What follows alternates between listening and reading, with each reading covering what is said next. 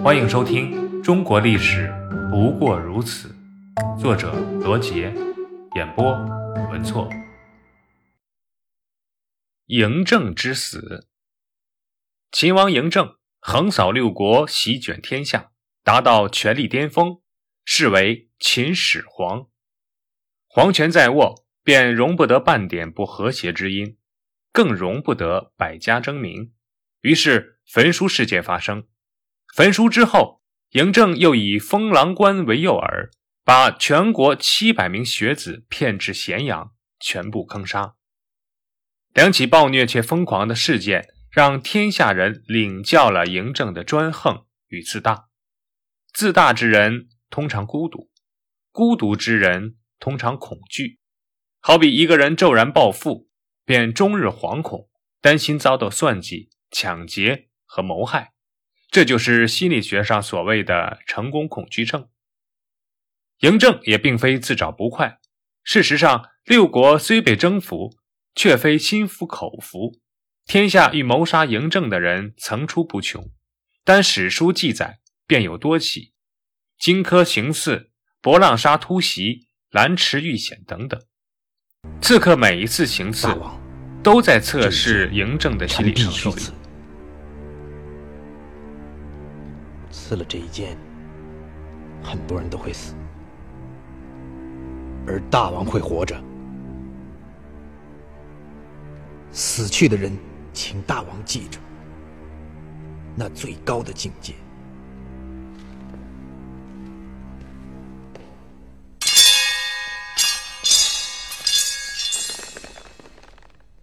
除此之外，民间还流传多个八卦民谣，如阿房阿房始皇亡，又如始皇死而地分，以及今年龙族死，意思是今年秦始皇死。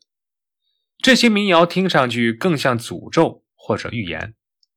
嬴政的心里异常恐惧，也异常的脆弱，但他工作不停，每日要批阅120斤重的竹简奏章，甭说费脑，光动手就够累的。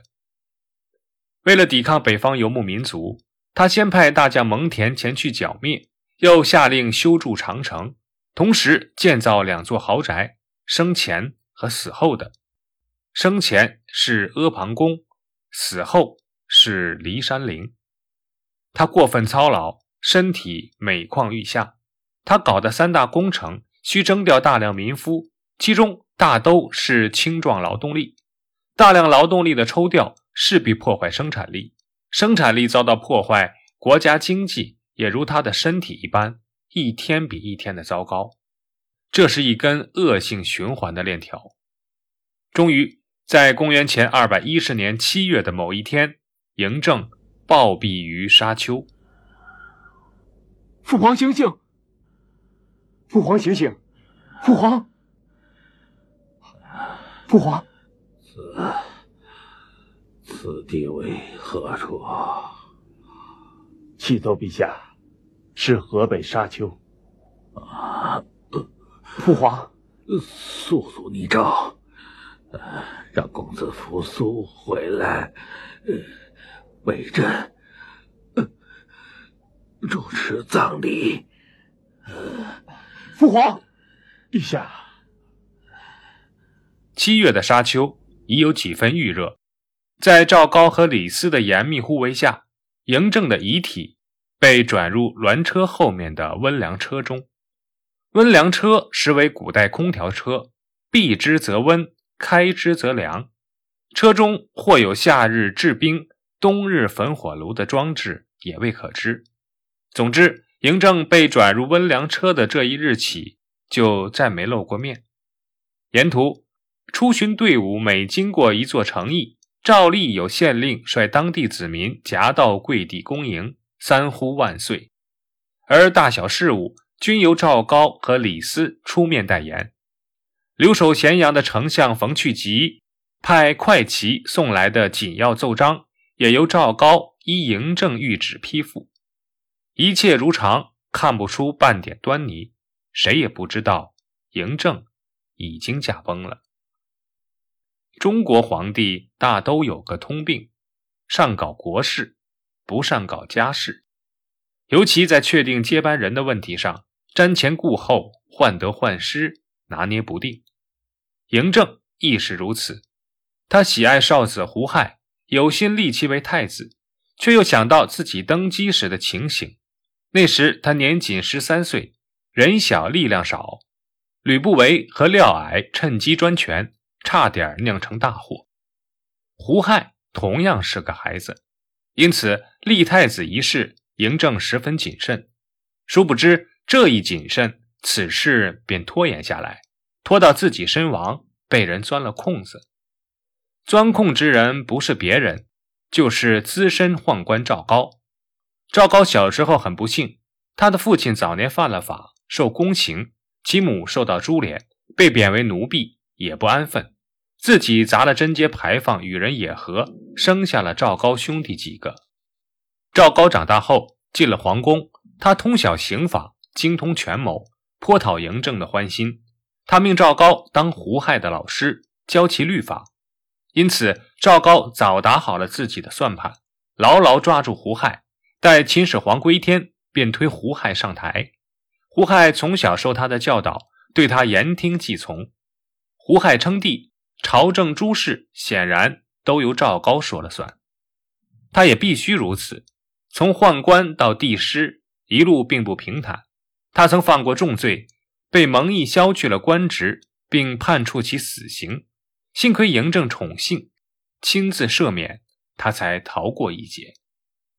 蒙氏家族与长公子扶苏关系密切，自成一派，赵高与胡亥为一派，两派对立，中间夹着丞相李斯。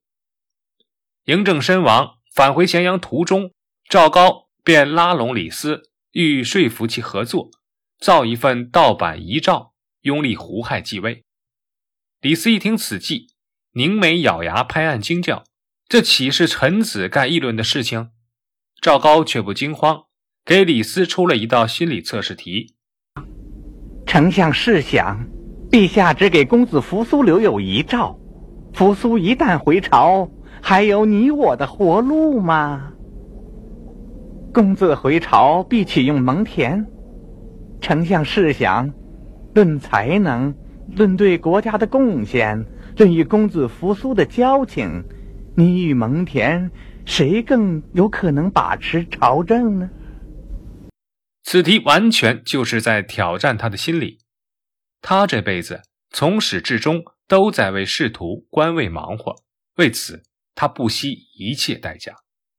因此李斯与赵高合谋，逼死长公子扶苏，拥立不到20岁的胡亥继位。档案15：修筑长城。秦始皇统一六国后，派大将蒙恬率兵30万讨伐匈奴，同时在民间征发几十万的民工修筑长城。